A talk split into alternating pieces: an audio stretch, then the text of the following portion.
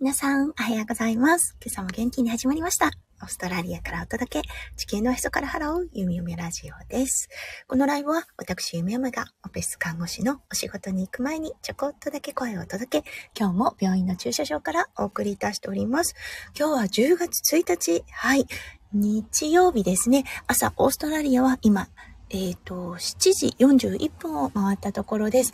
そう、今日から日本とオーストラリアの時差が2時間となりました。はい。なので今は5時41分ということで、うん、まだまだ早いですよね。はい。あの、弓嫁、昨日の、うんと、何時ぐらいだったかな ?8 時ぐらいまで、あの、今日からデイライトセービング、サマータイムが始まることを忘れていました。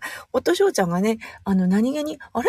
明日からデイライトセービングじゃない？っていうことを言って、で、あの、そうなるとね、あれ ?1 時間短いんだっけ ?1 時間長いんだっけ？っていう話になるんですが、そう、睡眠の長さですね。そう、昨日においては1時間短い睡眠となってしまいました。なので、弓嫁の中でまだ6時42分の感覚となります。今朝はね、弓嫁の中での5時半起床ということで、ちょっとね、あの、眠いなぁと感じている弓嫁です。はい。そしてね、うん、あの、今朝は、えっ、ー、と、ペトロ、ペトロ、あの、ガソリンを、うん、あの入れてきました。ガソリン高いんですよね、今。えっ、ー、とね、40リットル入ったのかな ?39 リットル？いや、40リットル入りました。40リットル入って、なんとね、80ドルでした。うん。オーストラリアとね、今、あの、日本円の差ってほとんどないんです。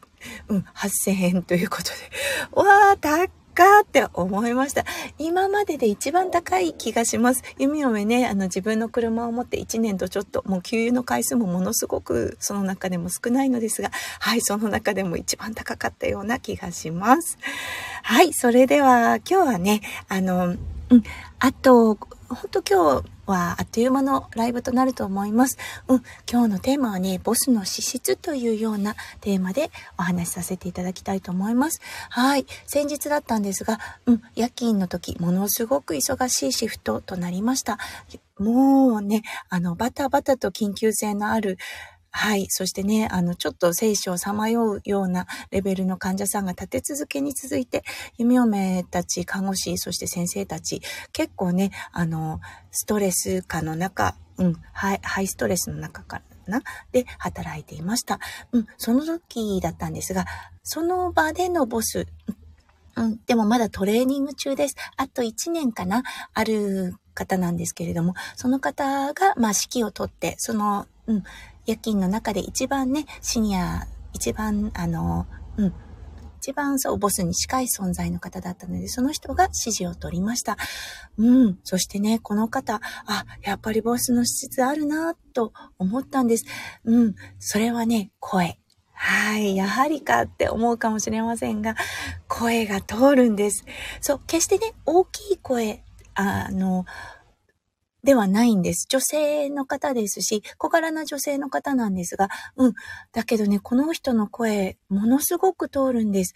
そう。そしてね、あの、とってもパニック時というかね、あの患者さんの容態が悪い時っていうのは、先生もストレスにかストレスを抱えています。そしてね、看護師たちももちろんそのストレスを感じています。はい。モニターを見れば一目瞭然な感じなので。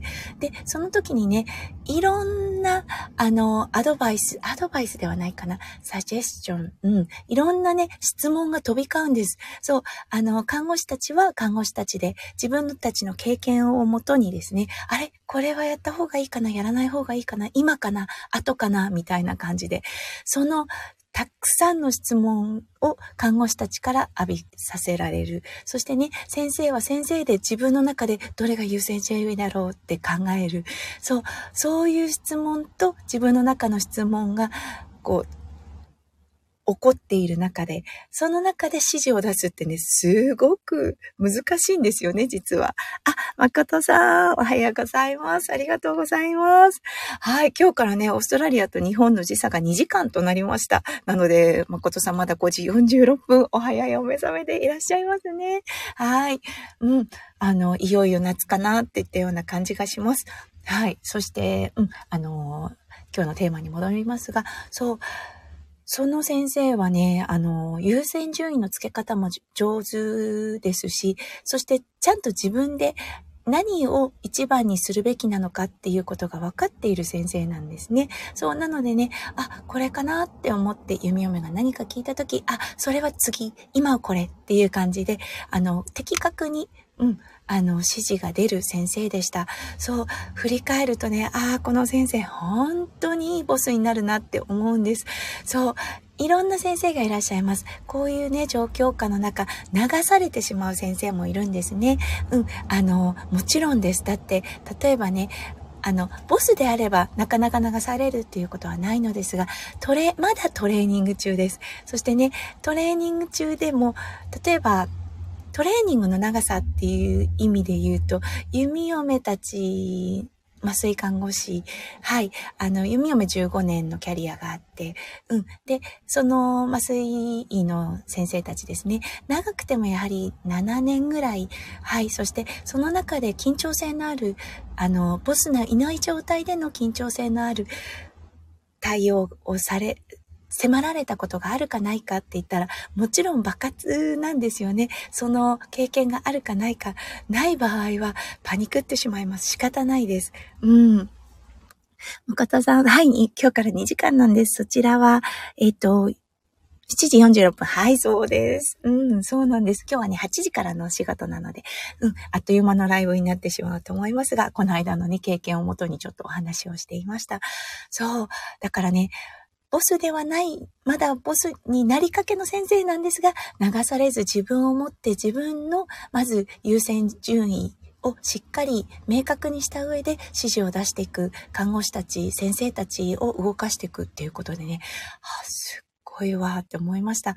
まあね、この先生、あの、先日のボスの指示、あ先日のね、新生マグネットというタイトルでお話をしてるんですが、うん、あの、いろんなケースを呼び込む先生なんですね。そう、そしてね、もう本当に夜勤で何回もそういう経験をされてる先生です。だからっていうのもあります。やはりね、場数を踏んでいる。そう。だから根性というかね、あの、内面が育っているっていうこともあると思います。でもね、ああ、この先生、本当にいい先生になるなと思いましたし、あとはね、この先生に任せたいなとも思いました。